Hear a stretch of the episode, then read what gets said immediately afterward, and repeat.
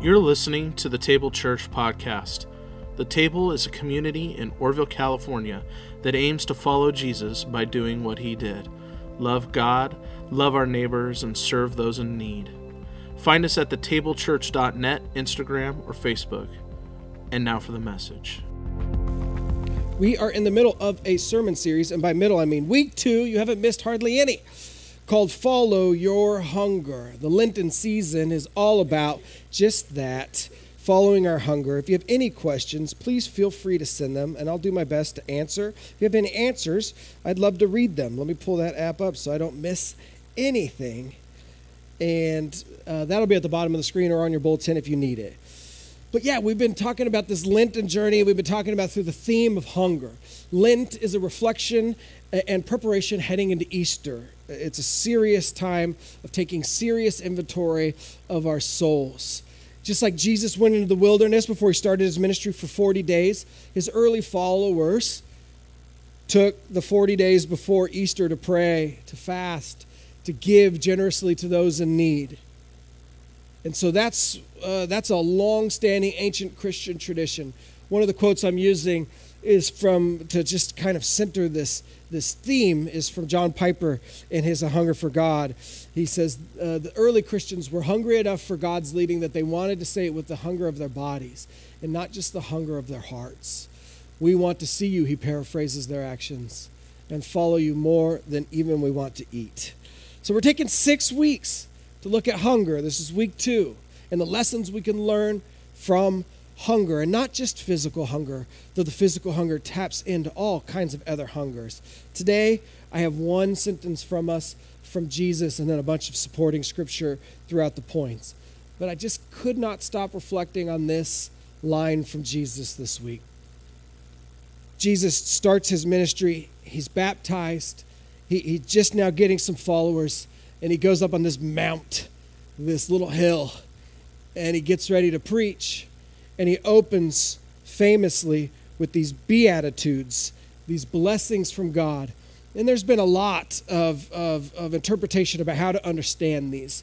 My favorite, the one I think is most correct, is that Jesus is telling us exactly where God is breaking into the world, where God's kingdom is coming up out of the ground zero of God's activity in our space. And he says wild things like, Blessed are those who mourn, and blessed are those who make peace. And today, he says, Happy. The old translation is blessed I don't have a better translation than happy. I wish I did. We just like it because it's older. But blessedness here, Makarios, just means happy. Jesus says, Happy are the people who hunger and thirst for justice and righteousness. Justice and righteousness is one word in the Greek. It's dikaiosune. It means both. Because if you're living individually rightly, then you are going to spread that rightness into your community and create a just and equitable neighborhood. And so it's both. When you hunger and thirst for justice and righteousness, Jesus promises that these types of people will be fed until they are full. Cortazo. It, corta is hay, it's grass. The picture is of a fat, happy cow just chewing away in a field, just so satisfied. Those who hunger and thirst for righteousness will be satisfied. The bad news, in my mind, is this the easiest way for the devil to destroy you is to distort your desires. Jesus implies that there's ways that we can hunger and thirst for other things that will not lead to a satisfaction. He tells us the things that we should be hungering and thirst for if we want to be a follower of Jesus justice and righteousness. The bad news is that our desires can get all kinds of distorted, they can get all kinds of mixed up. They can get our cravings can be uh, just crush us. Our hungers can lead us to places that we don't want to go. The most commonly used word for desire in Scripture is epithumia. It means to desire. You've heard the word covet in religious words, it's just desire. Passion, lust. We think of lust often in a sexual connotation, but Scripture doesn't use it that way. It can mean that. It just means wanting something very badly that you shouldn't have, that will lead you somewhere where you shouldn't go. Sometimes people, sometimes cell phones, sometimes candy. And then so, so then, then the Bible uses words like flesh and world and corruption, and it's confusing because flesh and world aren't bad by themselves. The opening chapters, we go back all the way to the Jewish scriptures, Genesis 1. God creates the body and God creates the world, and He says it's good and it's very good. But then the New Testament scholars want to, I mean, New Testament authors want to say that when we get a wrong epithumia, when we get a wrong desire, when we, we let our cravings and our hungers and our desires lead us in the wrong place, they want to talk about our body as flesh and they want to talk about the world as worldly. Again, God doesn't hate the world. God loved the world so much that He sent His only begotten Son, right? And He looked at our bodies and said, These are good and very good. But when they get off track with, with wrong epithumia, when they're not hungering and thirsting for righteousness and justice, but something else, it's all distorted. We're living into the, the broken parts of creation and in our bodies.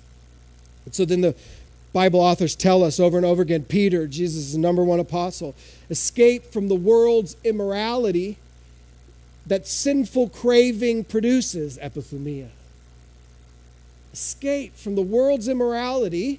What creates the world's immorality? Our sinful cravings. Over and over again, this is a, a common theme in Scripture that our sinful cravings are the thing that create sinful, a wor- immoral world. Our hungers can be broken. I know this very well. For instance, I don't like the taste of water. I think it's gross. How does a human being not like water? I have broken my hungers. I broke them. And it came from my parents. I'm mad at my parents. I'm mad at their parents. I never saw my dad drink a glass of water, Pepsi if we had money, Kool Aid if we didn't. And if we were real broke, he was stealing some lemons off y'all's trees and putting them in a milk jug with hot water and, and lemonade but never water. No one drank water in my, water. Now I'm trying to drink it. Part of my Lenten practice is, is a gallon of liquids a day, black coffee or water. That's it. That's all I'm having. It's a lot of black coffee though, but it's not mostly black coffee. It's a lot. It's like it's a lot though, like 35 ounces of black coffee. The rest is water. And I hate it. It's such a chore. I broke it. It is broken. It has become broken in me. One of my other Lenten practices is no fast food. I'm not buying food. I took my family to In N Out and they sat there and ate it in front of me. It was the hardest things I ever did. And guess what? They didn't even have fast food 60, 70 years ago. For two months, just for 200,000 years, human beings didn't even have fast food. And I'm like, I can't live without this. My body craves it. It didn't even exist for all of human history. I broke my hungers. My other favorite. What even is this food? What even is it? It doesn't even look like food. Doesn't even look like food. This one's corn, this one's rice, this one's wheat, this one's corn. I don't, maybe?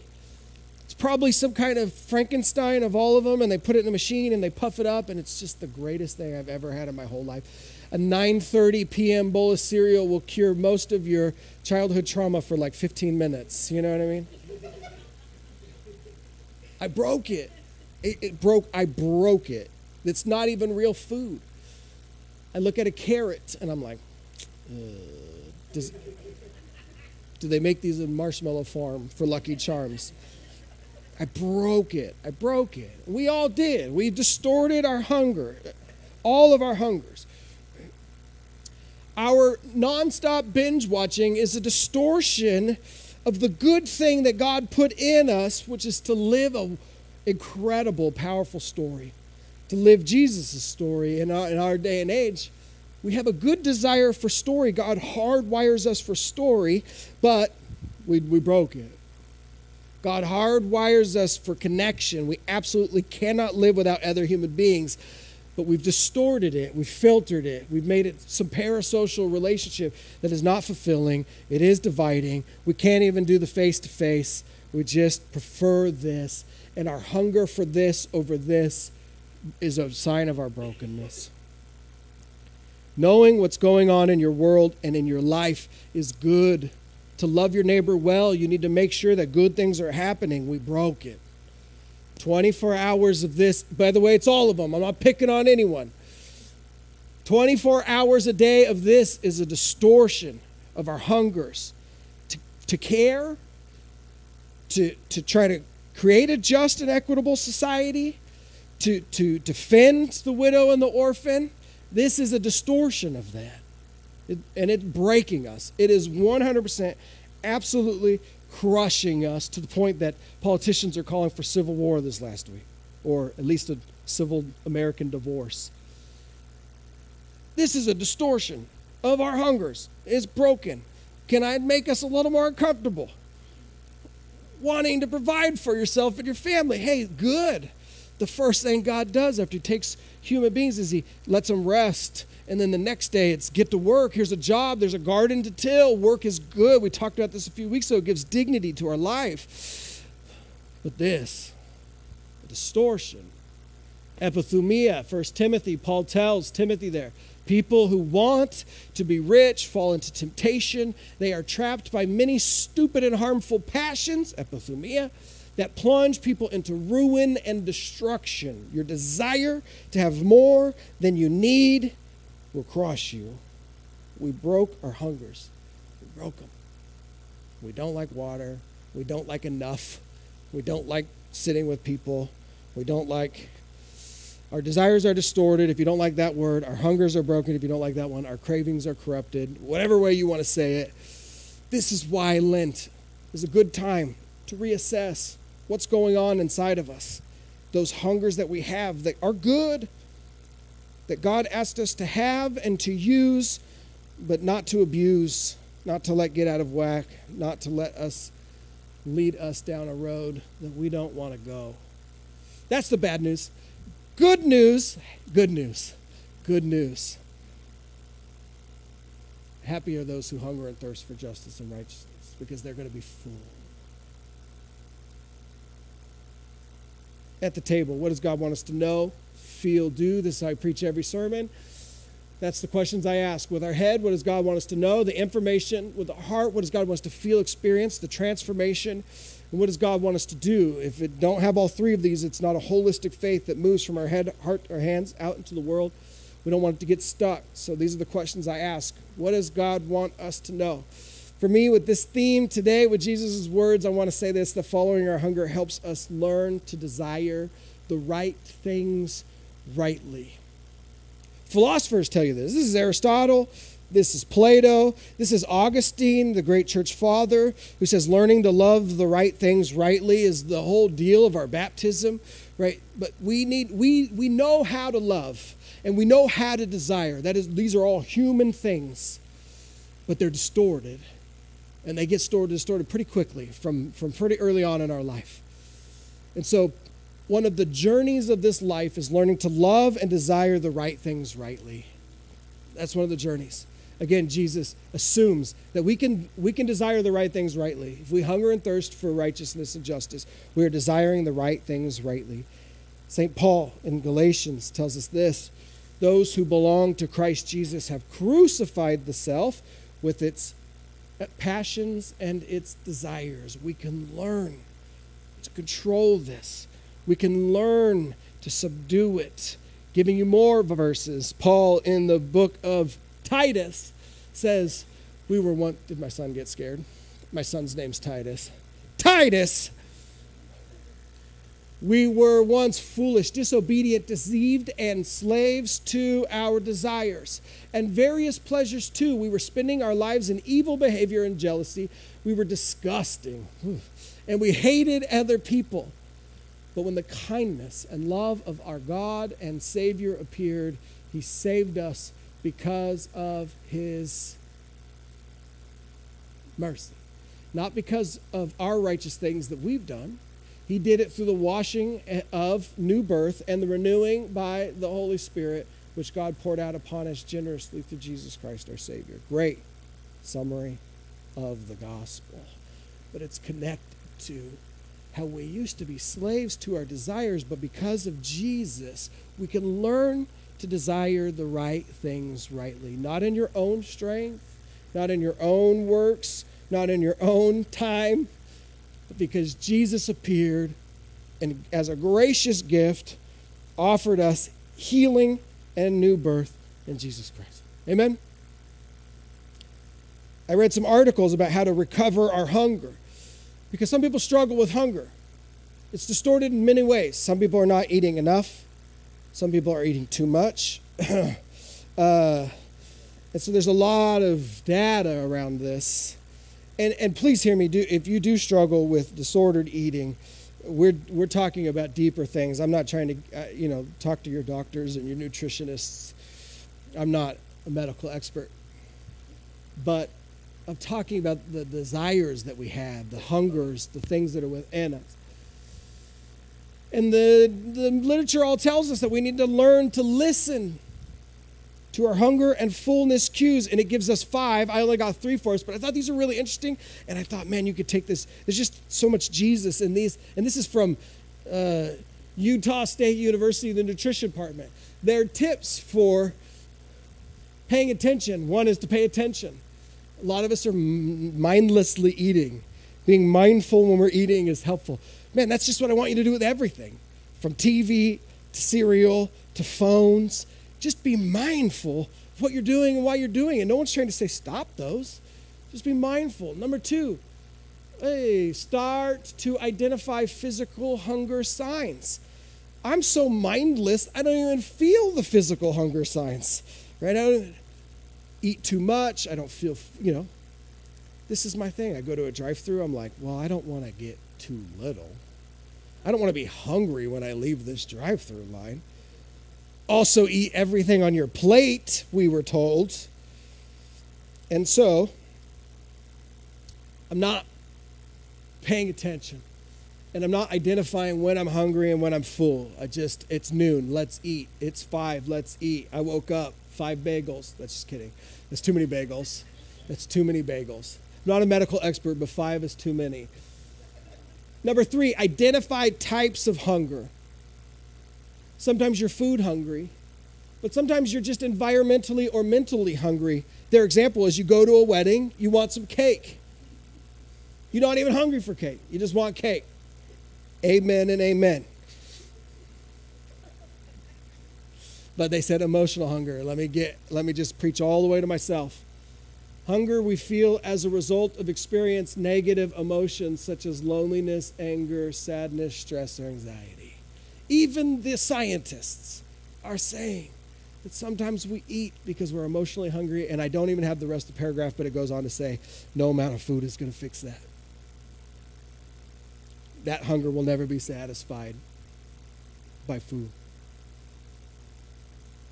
We can learn to desire the right things rightly. The scientists are giving them tips on how to do this with food. We can do it with all the things in our life that have desires attached to them. This is Michael Pollan. I like his book called In Defense of Food because the I didn't have to read very much of it. He's got all of his information right here. Eat food, not too much, mostly plants. And I'm like, what does he mean by eat food? Here's an interview he did. Eat food, not too much, mostly plant. That's the advice. He says, that's it. That's the short answer to all of it. What kind of food? He says, uh, we are eating a lot of edible food like substances, which is to say, highly processed things that might be called yogurt, but called cereals, whatever. In fact, it's a very intricate product of food science that really imitates foods. His advice, if you want some food advice, is, uh, is don't eat anything that your great grandma couldn't recognize. There's so much Jesus in all of this. Eat real food. Find the thing that satisfies the real desire for you. You have a desire for community. You have a desire for justice. You have a desire to be informed. You have a desire to be close to people, to be alone for Jesus. You have these desires built into you. Put the thing in it that really satisfies, that's real. Put the real thing in it. We need to recover, recover our real hungers and eat real food with all those types of desires.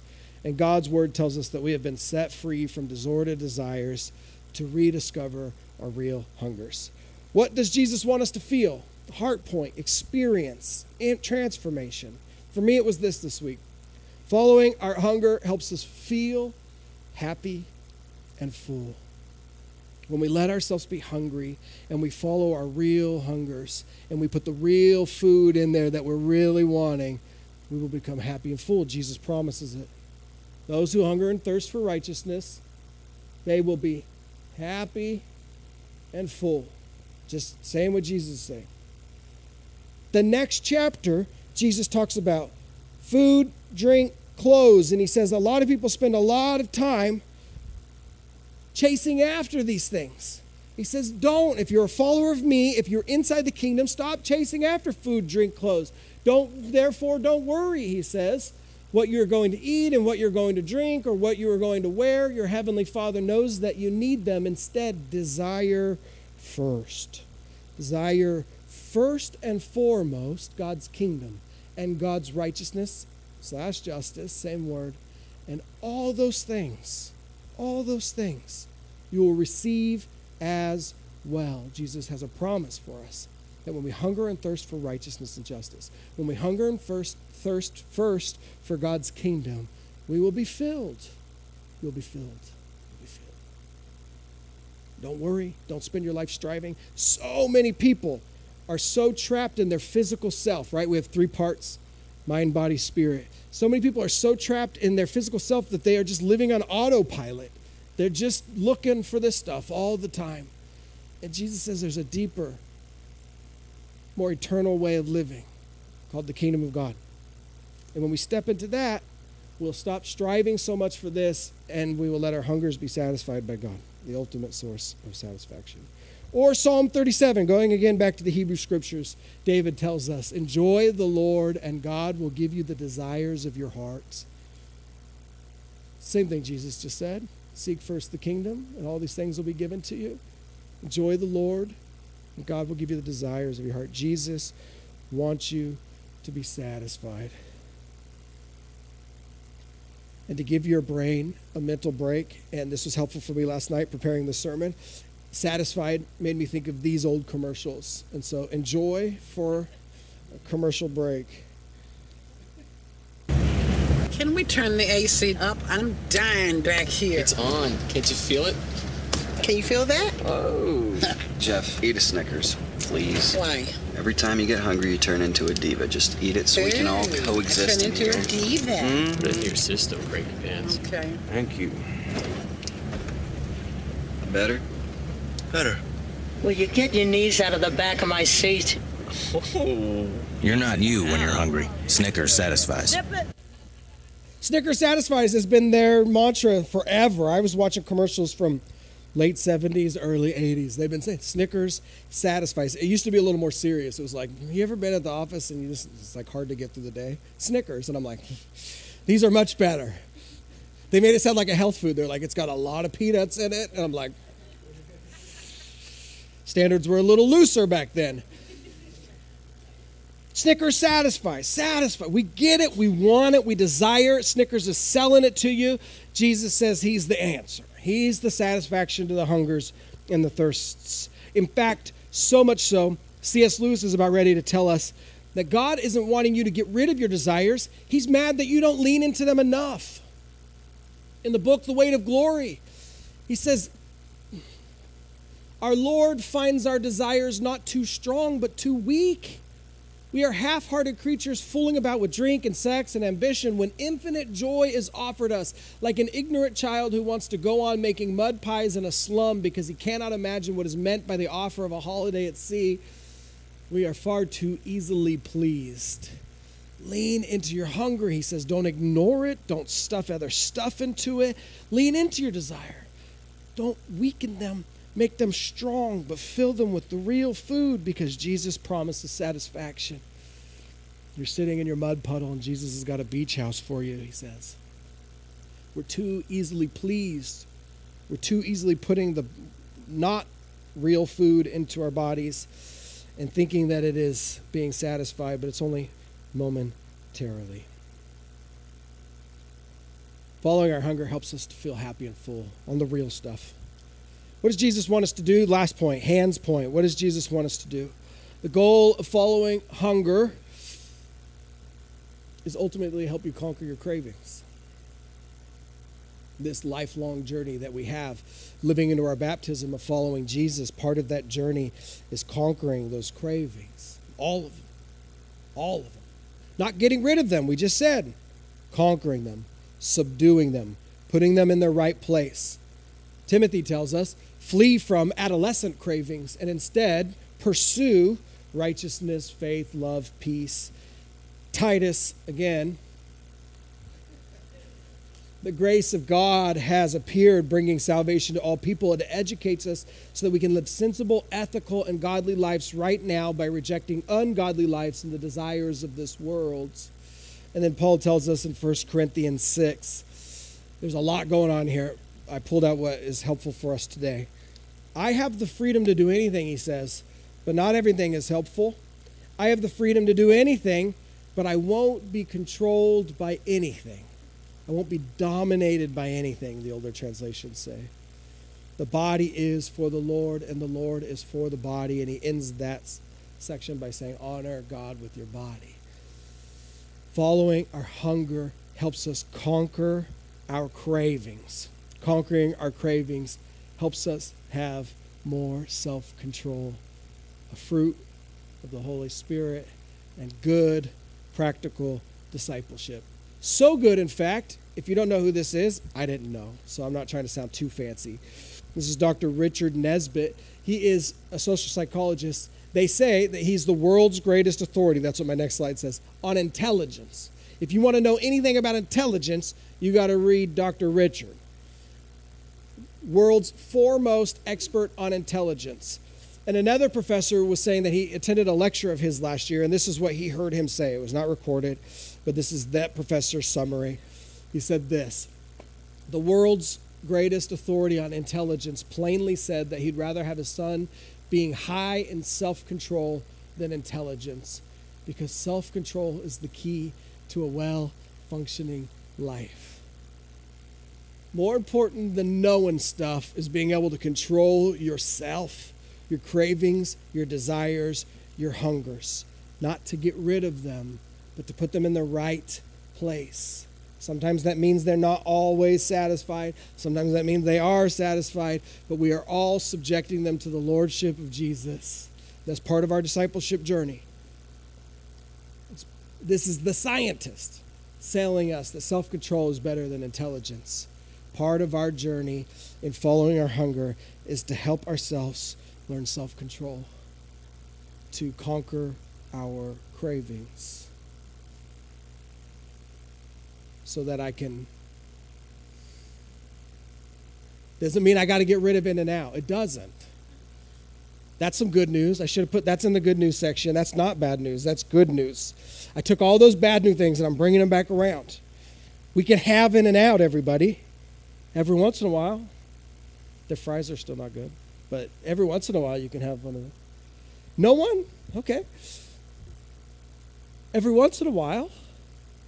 Yeah? not as an emotional coping tool, but as an enjoyment of life. Easter, I'm going to feast. Wake up that morning, cinnamon toast crunch. Does it mean you got to cancel your subscriptions? No. Unless you want to save money.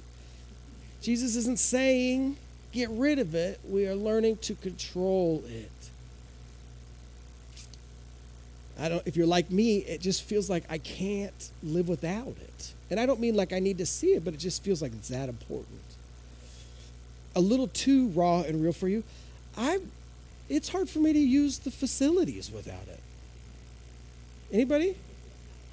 Like how did I corrupt my human body enough that I can't go to the bathroom without my phone? I didn't even have one 10 years ago not saying we got to get rid of it, but we can learn to conquer it, subdue it, put it in its right place, make it a tool again instead of a coping mechanism. The goal isn't to destroy desires, but through the grace of Christ to conquer cravings so that you can put them in their proper perspective, their place.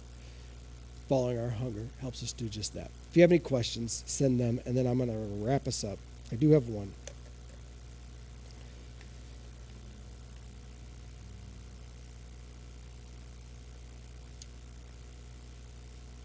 Help me understand what kind of righteousness we should hunger and thirst for. I feel like sometimes righteousness is not healthy. Can you please define what healthy righteousness looks like? I would, if I was sitting with you, ask you to explain some more. But with the context that I have, I'm assuming maybe that there's a difference that needs to be defined between righteousness and self righteousness. That there is a distortion of desire that God wants us to live rightly, to be truthful, and to speak truth but there's a way in which we can do that is that is self-aggrandizing, that is self-centered, uh, that is selfish, and that does not come from Christ, whom we abide in. Righteousness in Scripture is just living rightly with God and with neighbor. You're living in right relationship through Jesus Christ with the Father, and right relationship through Jesus with your neighbor. So that is good but we've all met too many self righteous people to make that word seem maybe a little icky. So there is a difference. And again, that would just go back to my central point that our desires can be distorted. Thank you so much for sending that question. If you have, if you, if I was off, please let me know. And with that, here's my conclusion seeing no more. Following our real hunger helps us desire the right things rightly.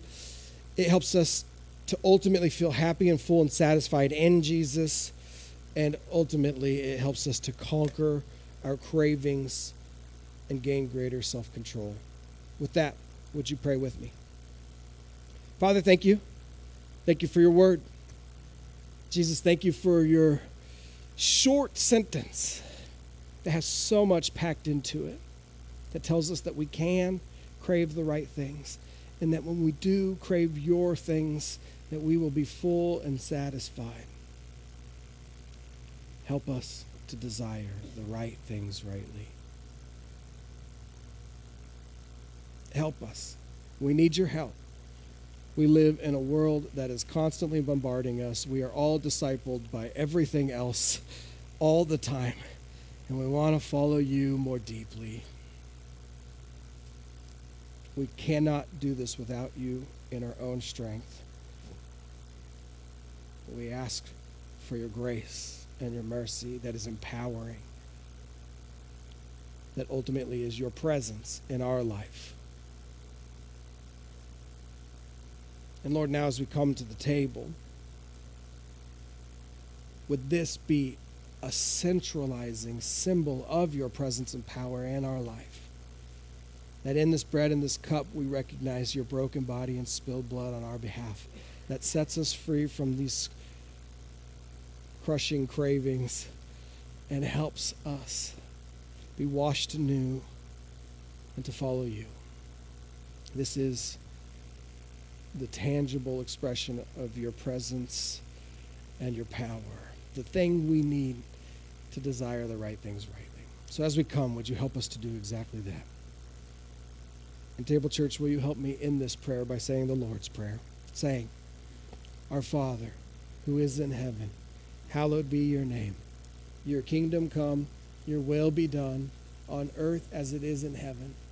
Give us this day our daily bread, and forgive us our as we forgive those who sin against us.